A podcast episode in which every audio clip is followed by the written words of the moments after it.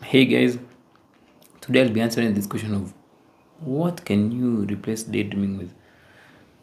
This is a very very interesting question actually because from what people say is like daydreaming is taking away my life and I want to replace it with something else, something healthy or let's call it a healthy coping mechanism.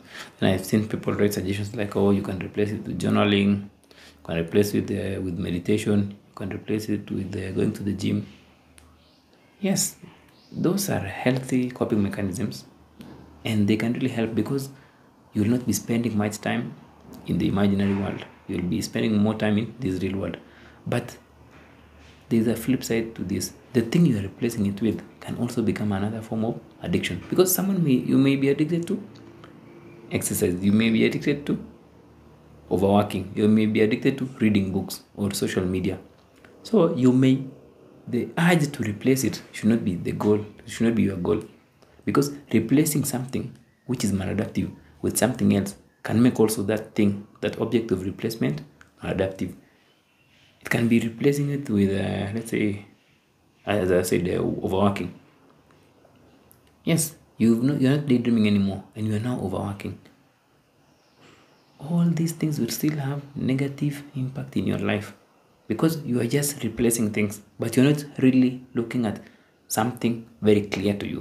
The fact that you are engaging in a maladaptive behavior or in an addictive behavior means that there are some underlying issues some root causes which are communicating to you that hey it's been a while like just work on me just process me.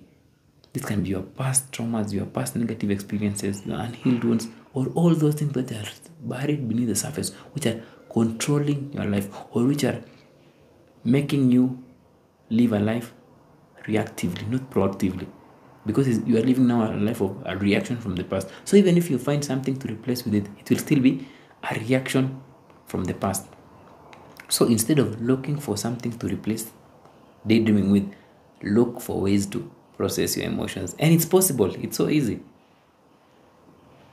As long as you have effective therapy to deal with those emotions, like uh, what I offer, you can deal with those emotions. And it doesn't have to take years, like five years, no, even a month can be enough for you to deal with those pile of emotions you've processed, you've never processed for 50 years, 40 years. Because we think it's hard. Because we think about it. No. When you logically think about it, you'll think it's hard. But the thing we are working on is beyond your current logic. It's in the unconscious part of your mind. And when you work with those things which are buried in your unconscious mind. You work with the root of the problem. And when you work with the root of the problem, you live a life where you don't really need another coping mechanism to cope with your unprocessed emotions because you'll now be processing the emotions as they come. Like you feel sad, you cry, and it's okay. But you're not piling them up or looking for a channel or looking for a way to escape because something can be a healthy coping mechanism yes. But sometimes that healthy coping mechanism also becomes a crutch. Also becomes an emotional crutch or something to hold on to.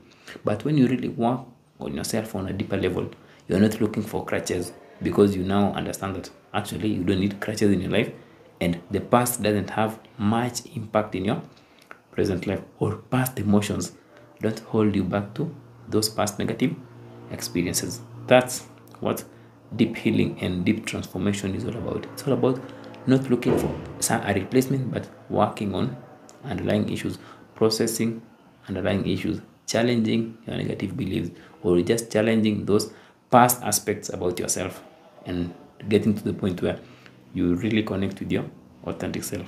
So, don't look for a replacement, but look at processing those emotions and those negative experiences that are still holding you back. Hope you found that informative, guys. Until next time, have a nice day.